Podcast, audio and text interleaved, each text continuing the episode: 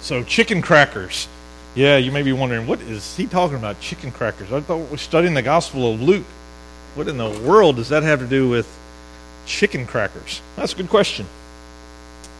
Um, if you if you knew my chickens, you would uh, understand this a little better. Um, let the chickens out quite a bit every every time we go, and they they they bolt as soon as they get a chance. They want to go and scratch around and and uh, eat bugs and worms and, and tear up my garden, uh, especially my freshly planted seed or potatoes or whatever. They go out and they dig them right up, so we have to fence it all in. And they're they're more chaos than they're worth. But uh, one thing they do that always brings me a chuckle, and I used to very, be very judgmental about chickens. Uh, of course, I'm not now. Well, yeah, no, I still am, but uh, but I'm a little more sensitive to them.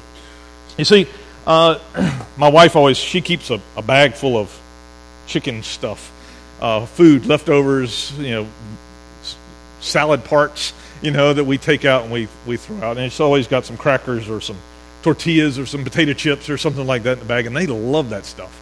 Uh, you can see on the ground here. There's some. Uh, my my mother-in-law is moving out of her house and or for a few months, so she's cleaning out her cupboard. So we have all these. She had she had boxes and boxes of crackers. Uh, so we were we, give them a sleeve of crackers every now and then. And they love them. Saltines, Waverly's. They, are not picky. They just love crackers. And so uh, you let them out, and then you go and you throw the crackers down, and they freak out because they want them. The problem is they've left the gate. They've like walked around the the, the, the little coop that they're in, and and they, they, they get around, and they get out in the pasture, and they, they take the shortest route back to the crackers. And the thing that's in their way is the fence. And they don't know how to manage it. I mean, they will stand there looking at the crackers on the other side, and they'll all be like bang, bang, bang, banging their head into the fence. Like, how do we get in there? How do we get in there? Like, I want to, like, there should, this thing should open, and so we can get in and eat our cracker. And it's hysterical. I mean, I could, I could watch them I could just keep watching. And they'll do that for half an hour. I mean, until one of them just kind of figures it out. Something clicks, and I don't know what it is, but something clicks, and they're like, oh, yeah, the gate. And then they all go around and they come in the gate. Like, like, like nothing changed. They've just been standing, they're just running back and forth up and down the fence until one of them thinks, finally. I don't know, that may be the problem that they don't have a brain. But, but I used to think that, that, man, chickens are the dumbest creatures in the world. Until one day, just. Uh, not long ago, I was watching these chickens and I think, man, am I just like that or what? I mean, I, then I realized how similar I approach life to that very way, right? That I think life ought to, like, the gate is supposed to be right where I'm at. And when the gate's not right where I am, I'm like, where, what, what's going on? What, what's happening? Like, why isn't this right? This, this is where it should be. And why should I have to look anywhere else for it? And, and I just stand there, like, looking for it, trying to make it happen, trying to, I'm going to bang into this thing until I can finally get through instead of just going around a different way. And see, when I do that, when I'm just, I get frustrated because there's no gate here. This, it's supposed to be right here. I can see the good stuff right there. This has got to be the way to it. And if it's not, like I, so I pray, right? I'm banging my head on the fence, and so I pray, God, open this thing up. And God doesn't open it up because it's a fence. You know, or I'm like, God, why aren't you bring the crackers out here to me? And he doesn't. They're still in there. I know they I know they're good. I know I just need to get in there to them. Problem is is that I don't know how. Or I think God doesn't care because he's obvious he obviously doesn't care. He didn't open he didn't open the fence. He didn't move the crackers.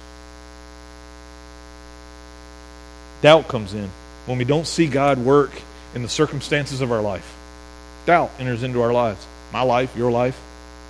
Right? When we don't when we don't see God moving, well, might, God must not be moving. God must not care. But doesn't he care about his children? That's what we tell ourselves anyway. Another reason doubt comes in is if we don't if we don't understand God's ways. We don't understand what God is up to. And so if I don't understand it, then I probably don't see it. I mean, I pray that, that, that God, that, and I, I, believe He hears prayers. We, we, just prayed, and I believe He hears those prayers. But, yeah, uh, when I pray, I don't know about, I'm not going to blame you for this, but when I pray, I usually have an idea of how the prayer ought to be answered. Right? I don't know about you. but uh, some of you are nodding your head like you, you, you pray the same way. Yeah, it's, it's terrible. So, so when I say a prayer, Lord, please do this, and I, what I don't say, but I always mean is that, and you need to do it this way on this timeline, and and it would affect these these people. That's what I mean to say when I say God move. Like I have an agenda, right? And when God doesn't go down my list, well, me and God, we got problems, right? Which means I've got problems. Which means I'm like these chickens outside the fence, just trying to get through. You may not see this yet, but uh, I believe this is where we find John the Baptist in our study of the book of Luke today. We've been working through the Gospel of Luke, and uh, we're going to continue that. Next week, we'll, we'll probably take, I don't know yet, but we'll probably take a Sunday off from our study of Luke, and we'll, we'll do a, a traditional Easter sermon. But today, Palm Sunday, this one fits where we are in the Gospel of Luke, really fits with what Palm Sunday is all about. Palm Sunday, the beginning of Holy Week, right? It's when, when Jesus rode into Jerusalem and everybody was outside singing, Hosanna, Hosanna, right? Blessed is he who comes in the name of the Lord. Hosanna, Hosanna. Everybody was excited. Everybody was so sure of who Jesus was, so sure of what God was up to, so sure of their faith. And yet, in just a few days, they were all going to turn away from him. They were so sure, and yet not. What happened? Things didn't work out the way they thought. It's where we find John the Baptist in our beginning of our study of the Gospel of Luke, where we saw John. Uh, remember when, if, if, you don't remember, uh, John the Baptist was in the womb, right? His mom was pregnant, and Mary's Mary, Jesus' mom, came to visit. And what did John do in his mother's womb? He leapt, right? He was like, "Woohoo! Jesus is in the house!" You know, and he was like, "Oh, excited about it." And he knew before he was born, he knew that the Messiah was a big deal. He hadn't seen him yet, but he knew, even in, the, in his mother's womb, he knew that the Messiah was the thing that our people have been waiting for forever. He grew up knowing that his job was to announce the coming of the Messiah. That was John the Baptist's job. That's what he grew up understanding that, that that was the prophecy that had been spoken over you before you were ever born. That's your role. You are to be the announcer. You're to be the one that proclaims the coming of the Messiah. Then he saw Jesus as an adult, and everything fell into place, it seemed. John the Baptist, he was absolutely certain. He was absolutely certain without what you couldn't convince, well, maybe you could, but he was certain that Jesus was the Messiah. We saw it in, in, in, in Luke chapter 1 where, where they met before they were born, right? We see it again in, in the Gospel of John chapter 1 when they're talking about this same experience that John saw Jesus coming towards him, right, one day.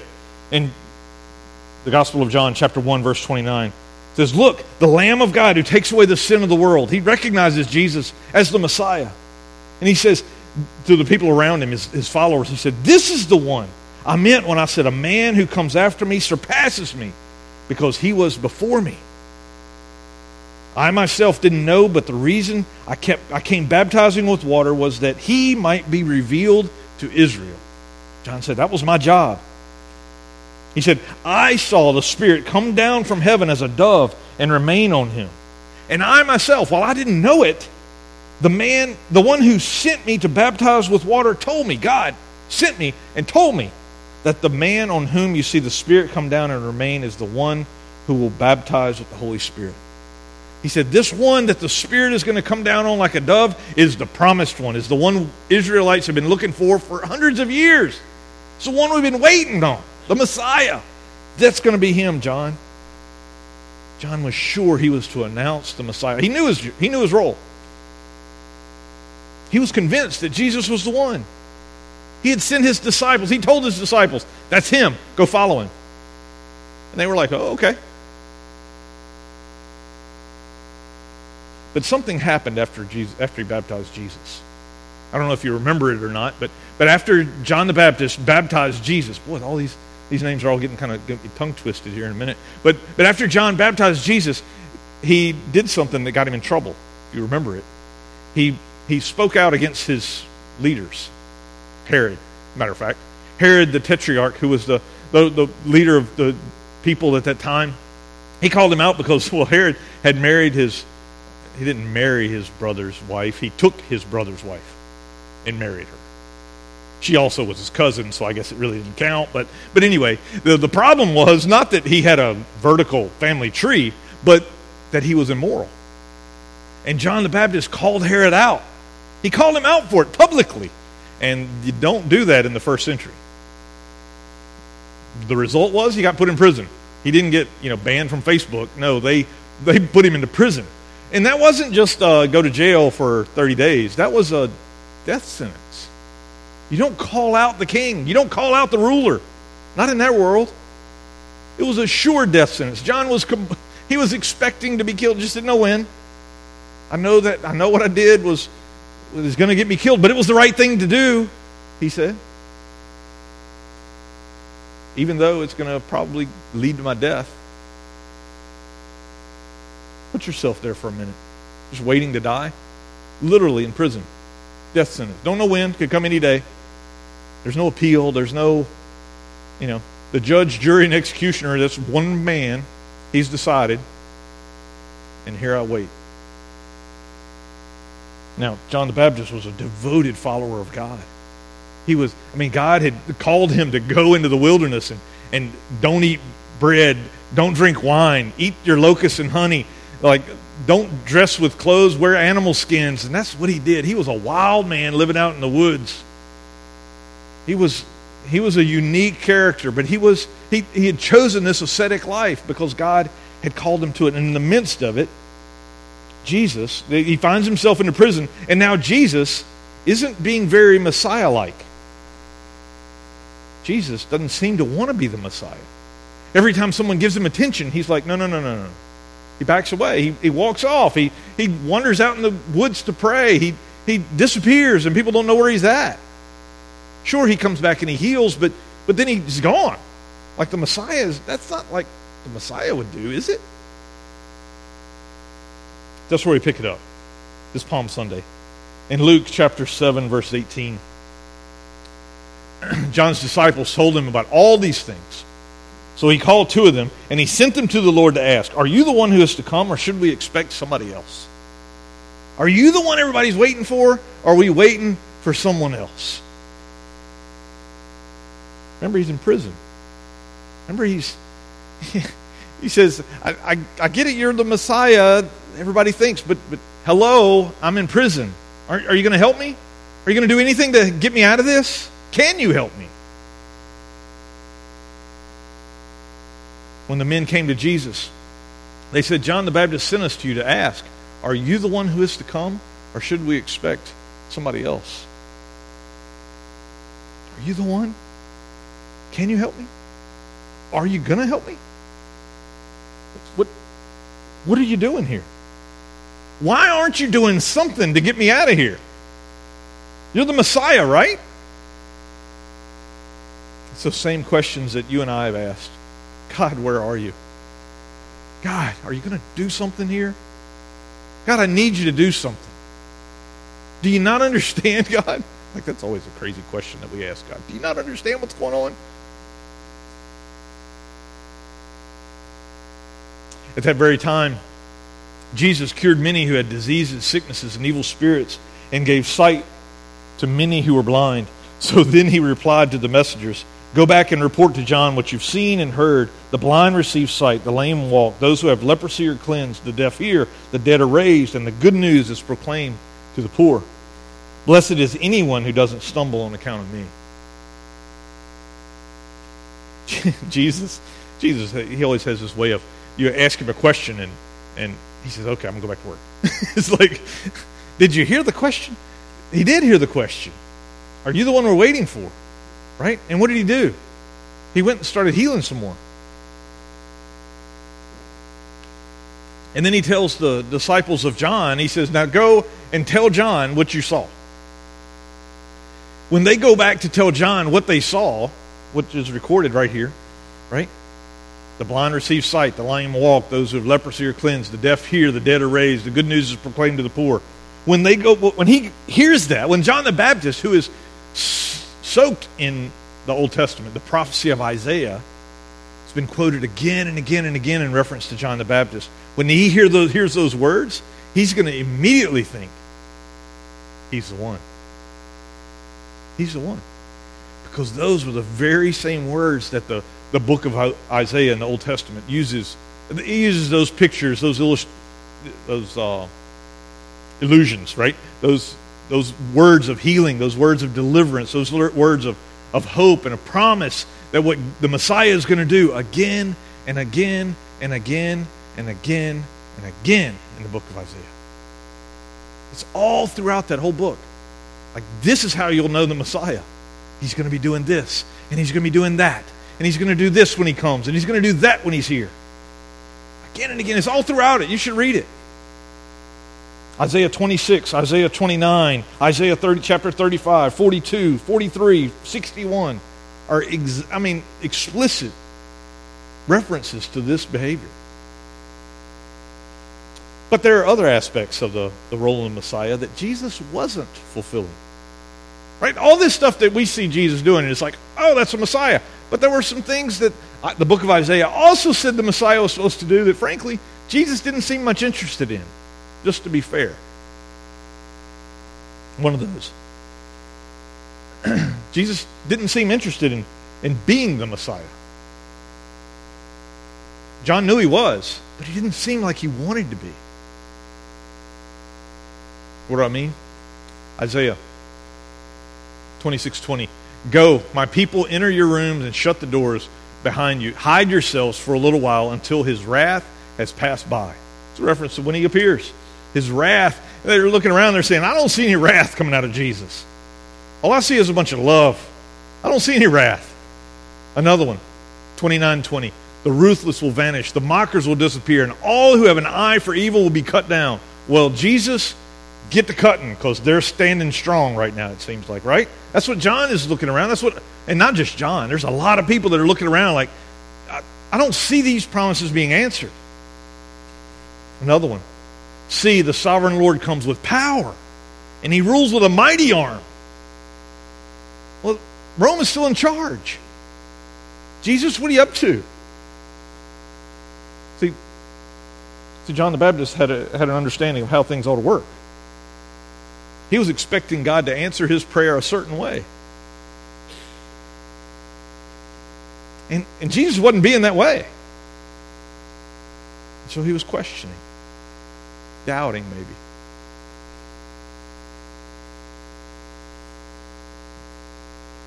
We don't have a completely accurate sync of the Gospels Matthew, Mark, Luke, and John, right? They're all four accounts of the life of Jesus. We, we can kind of piece them together, but, but the writers of the Gospels tended to rearrange parts just to, to make sense in the, the way that they were telling the story. So, so we don't have a, like, this happened and this happened and this, we can't do that really. So in the Gospel of Matthew, chapter 13, there's an account of something Jesus said, a teaching that he gave, that, that really fits into this part of the story of Luke. He says in Matthew 13, starting in verse 13, he says, This is why I speak to them in parables. Though seeing, they don't see. Though hearing, they don't hear or understand. In them is fulfilled the prophecy of Isaiah that's on the screen right here. You will be ever hearing, but never understanding. You'll be ever seeing, but never perceiving. For this people's hearts has become calloused. They hardly hear with their ears, and they have closed their eyes. Otherwise, they might see with their hearts, hear with their ears, and understand with their hearts, and I would heal them. But blessed are you, because your eyes are open they see, your ears because they hear. For truly I tell you, many prophets and righteous people have longed to see what you see, but they don't see it. And to hear what you hear, but don't hear it. See, what he's saying here is that, that this too is a prophecy, that, that, that we weren't going to see the whole picture unless we could really see the whole picture. Some people would get it. Some people would if they didn't get it, they would trust God in it. Others had to see it black and white, and they were never going to be able to. They had to hear it word for word. And if they didn't hear it word for word, then they just couldn't bring themselves to accept it. Jesus said, That's just the way it's going to be. Some will hear, some won't. Some will see, and some won't.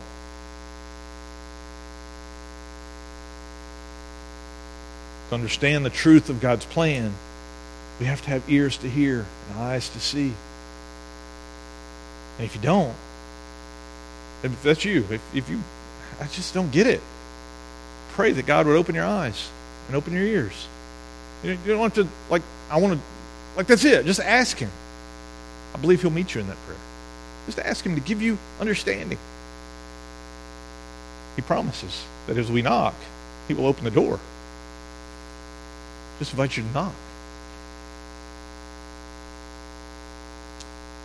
Verse 24 of chapter 7 After John's messengers left, Jesus began to speak to the crowd. John's disciples went away, so he begins to talk to the people who are remaining.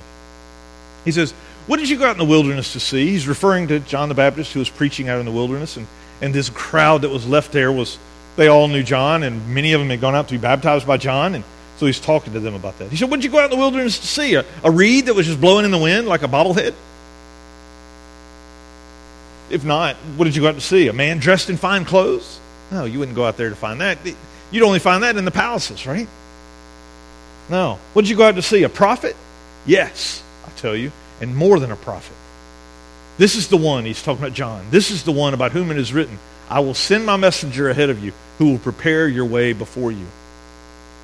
He's talking about John. That's what his role is, to prepare the way for the Messiah. I tell you, though, among those born of women, there's no one greater than John.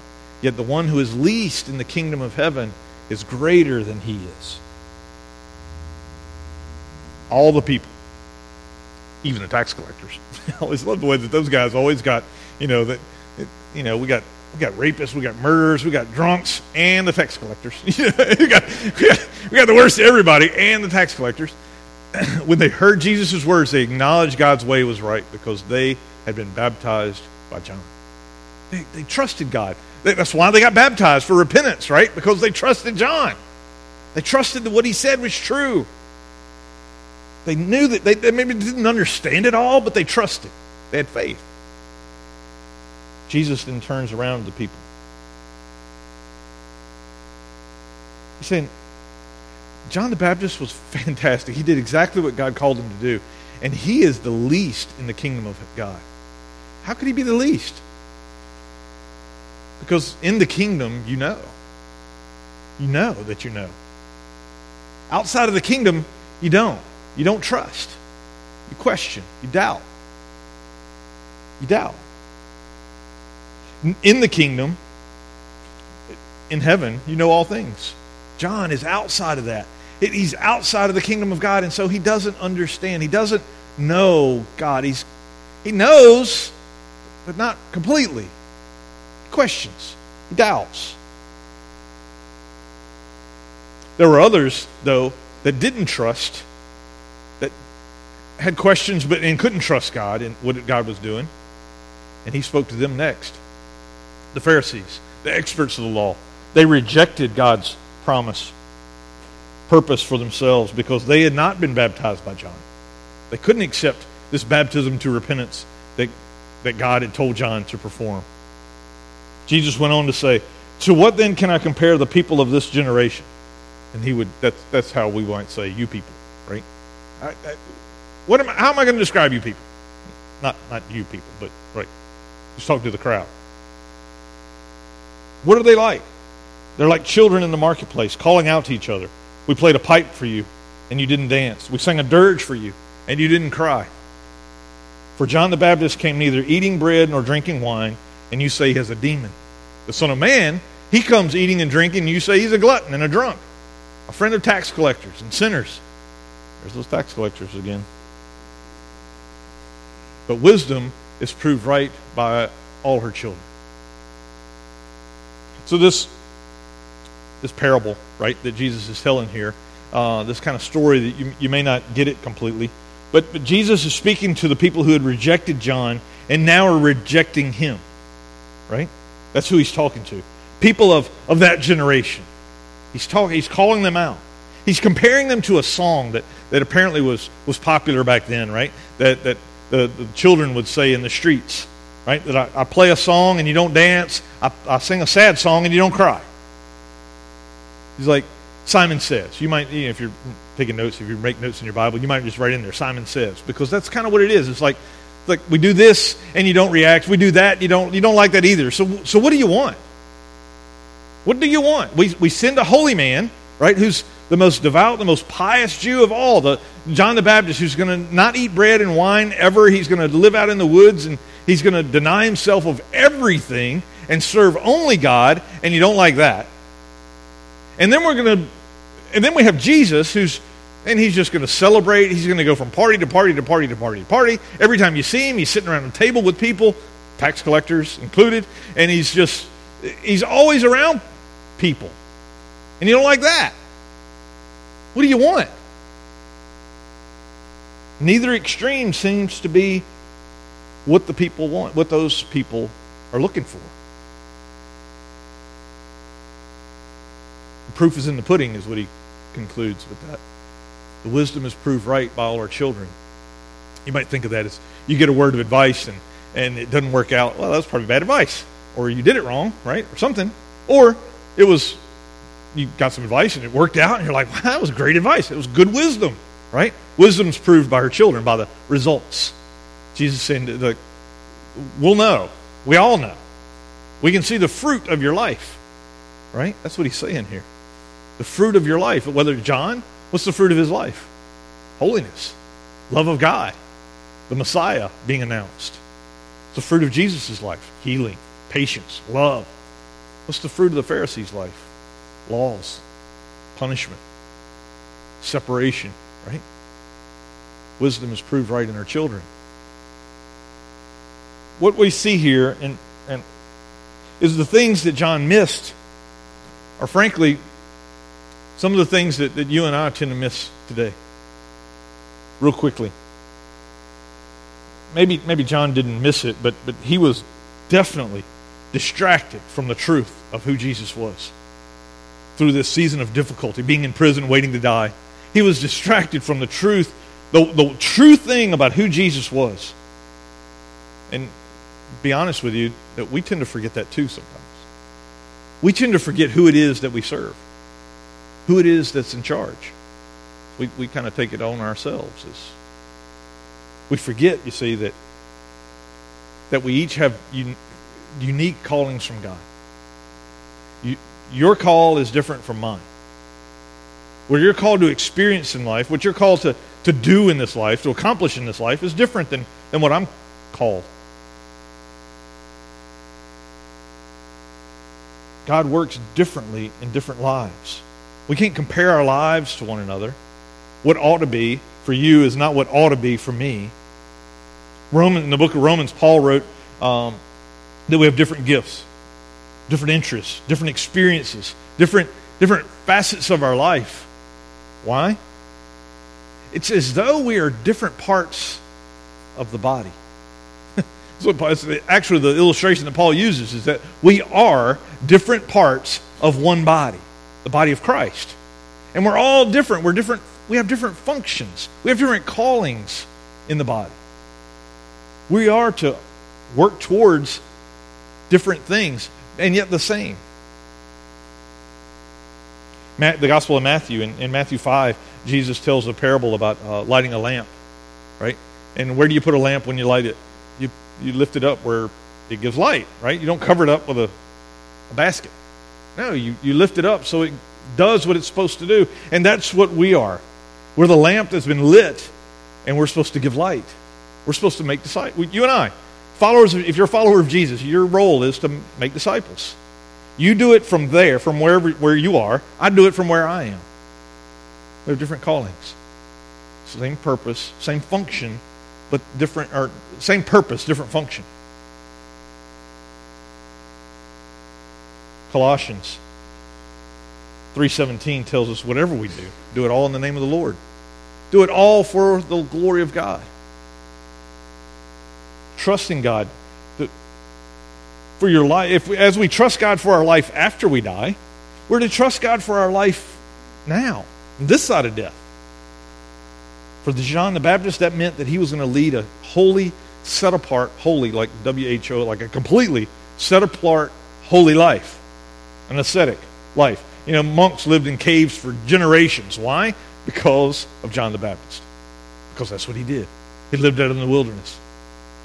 And so, whenever somebody thinks of a holy man, that's what they did for generations. They lived like him.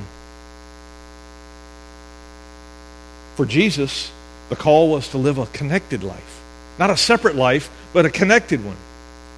That's why we always see him sitting around a table eating with people, going to weddings, going to celebrations, feasts, to connect people who have been locked out of their relationship with God by religion. He, he sat at the table with them.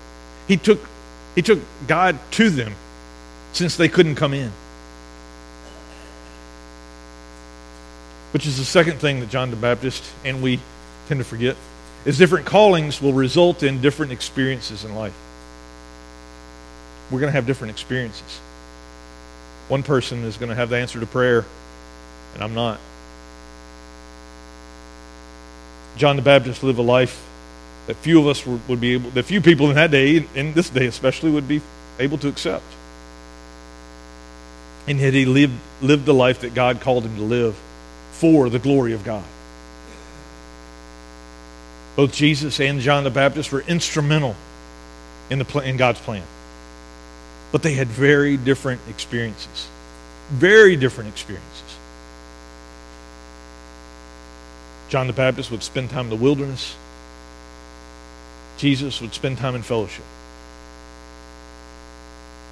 Again and again and again in the Gospel of Luke, especially, you will see Jesus eating with people.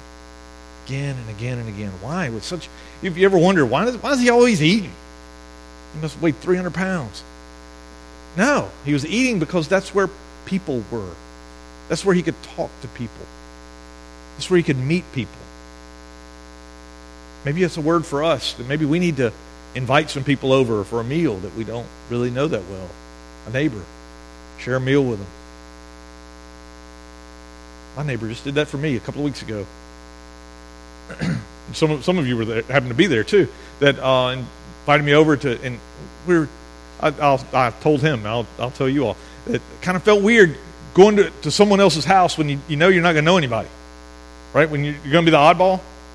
Just want to say, so when you invite your neighbor over and they don't they don't really know you, they're going to feel pretty weird about it. So you need to go out of your way to make them feel comfortable.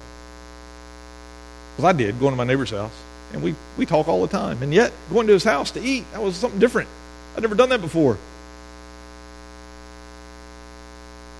It's going to be different for your neighbor too, but it's worth it. Paul in, in 1 Corinthians, Paul said that, that, that he was willing to accept any assignment that God gave him, gave him in order to reach people, right? He was able to, to the Jew, he was able to be a Jew. To the, to the unbeliever, he, was act, he acted like an unbeliever. To the one under the law, he acted like one under the law. Why? So that he could reach them for Jesus. He did whatever was necessary to make people feel comfortable so that he could tell them about the one who would change their life. As a follower of Jesus, you are called to make disciples. I am called to make disciples. That's it. That's our calling. That's going to lead us because we come from different places. We're going to have different experiences. That's the purpose of our lives. How you do that, how you live out that, that purpose, that, that to make disciples, that is what we consider our call, right? How we consider that call is going to lead us in different places. We should be okay with that. And yet, for some reason, we get in our minds thinking that being rich is better than being poor. That being a doctor is better than being a truck driver. That being a living a simple life is better than a complicated life. When in reality, God may be calling different people in different ways in order to reach others. We see this play out in the church all the time is that, that some people will get caught up in, in what they call the what, what's referred to as the social gospel. Right? We got to help the poor. We got to feed the hungry. We've got to we got to help people who, who, who need help. We got to lift up the broken. Like that's that's what the church is supposed to all be about. And then on the other side, you have people that are like, what the church is supposed to be about is holiness, calling people to repentance, baptizing folks. We got to need to get them in the church so they hear the gospel. We need to, which is right. Which is the right one? Jesus would say they're both. Right? John the Baptist was the holy one. Jesus was the loving one. Which is right? They're both right. John Wesley was famous to, to have said that there's no holiness but social holiness. In other words, there's no, there's no love for God without a love for your neighbor. The way you love God is loving your neighbor. You can't separate them. They're required. Yes. Both and. We just have a preference. That it's got to look this way, God. While it's going to look different to each of us, it should all be, each one of us have different ways of approaching it, but we should all be going in the same direction. Right? We should all be moving in the same direction. Different, yet the same. Different, but the same. See, all that, what this boils down to, and what John struggled with, and frankly what we struggle with all the time, is that, is that we, we put a value on religious practice. The right experience. It's got to look the right way. And if it doesn't, well, there's a problem. How we think things ought to be. And if they're not, well, they're not right, are they? No, they can't. Really? No. It's, it's true that if, if something looks wrong, it's, it very well could be wrong. But it's not because I say it so doesn't make it so. Because I think it so doesn't make it so. The things we experience in life don't fit with our preconceived ideas about what ought to be, about how life ought to work out, about how God ought to answer my prayers, how God ought to move in my life.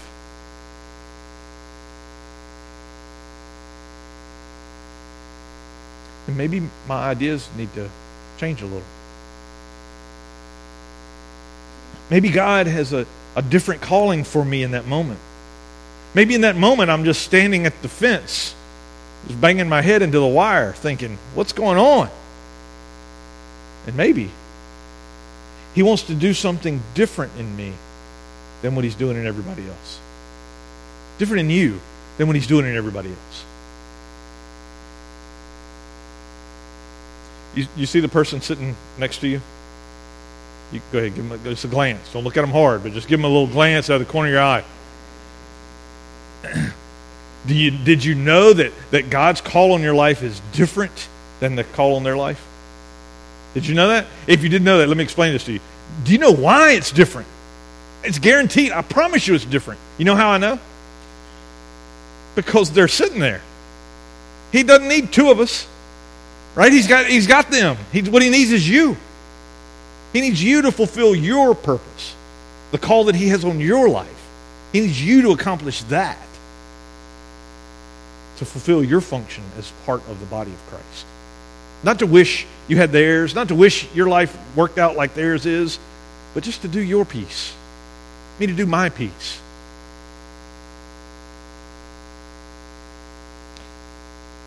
There's no reason to try to fit God into our way of thinking, how I think things ought to work. All I need to do is use the gate that He's given me.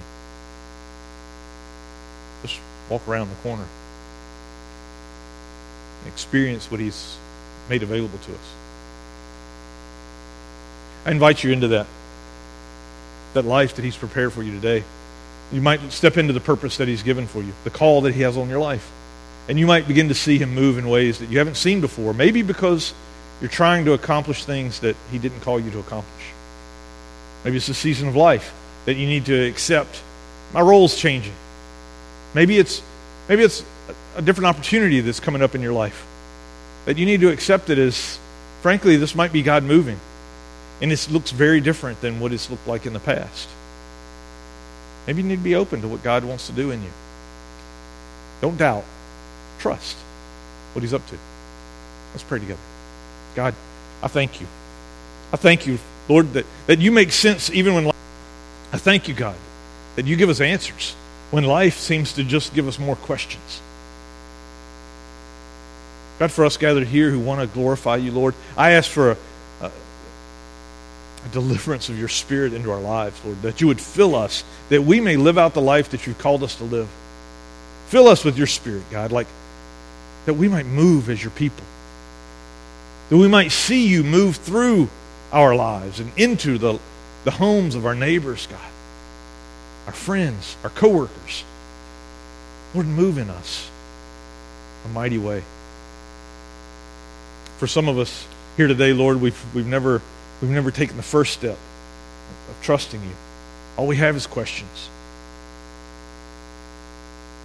That, that trust begins with a, a moment of surrender. Just, just to surrender your life to Him. God, I've sinned. I've fallen short. I, I trust, I know that you died for me. I know that you want me to live and you have a purpose for my life. Forgive me, Lord. Thank you, God for receiving me as your child. Thank you for dying for me on the cross. And now, God, thank you for the new life that you give me. God, I ask that you would empower me to live for you. We love you, Lord. We praise you today. And all your people said, Amen. Amen. Amen. We have one more closing hymn that we're going to sing, but uh, first, I don't know if anybody told you tonight there is a Palm Sunday uh, program uh, at Rom Chapel, so I hope you can come and be a part of that. There's a lot of things on the back of the program, today's program. Things that are going on this week in the life of the church here in Rock Hall. Uh, if you don't live here in Rock Hall, in the community that you're in, there's a lot of stuff that's going on this week. Holy Week, right? Uh, our Super Bowl is next Sunday, that uh, the day of celebration when, when everything builds that Easter Sunday, the, the day that changed all our lives. So I hope you can be, find yourself in worship next Sunday. And, and this would be a great opportunity wherever you are going to be next Sunday, to take somebody with you. Take somebody with you who needs to hear a word of hope. I promise you they're going to hear it next Sunday. Pretty much every church is going to have a word of hope next Sunday, right? Take them with you. Bring somebody, if, if you're coming here, bring somebody with you. Pay them, bribe them. You'll, you'll buy, buy them lunch when it's over. That doesn't matter. Just, just get them where they can hear a word of hope because our world is desperate for it. All right? Amen. Would you join us as we stand and sing together? 256.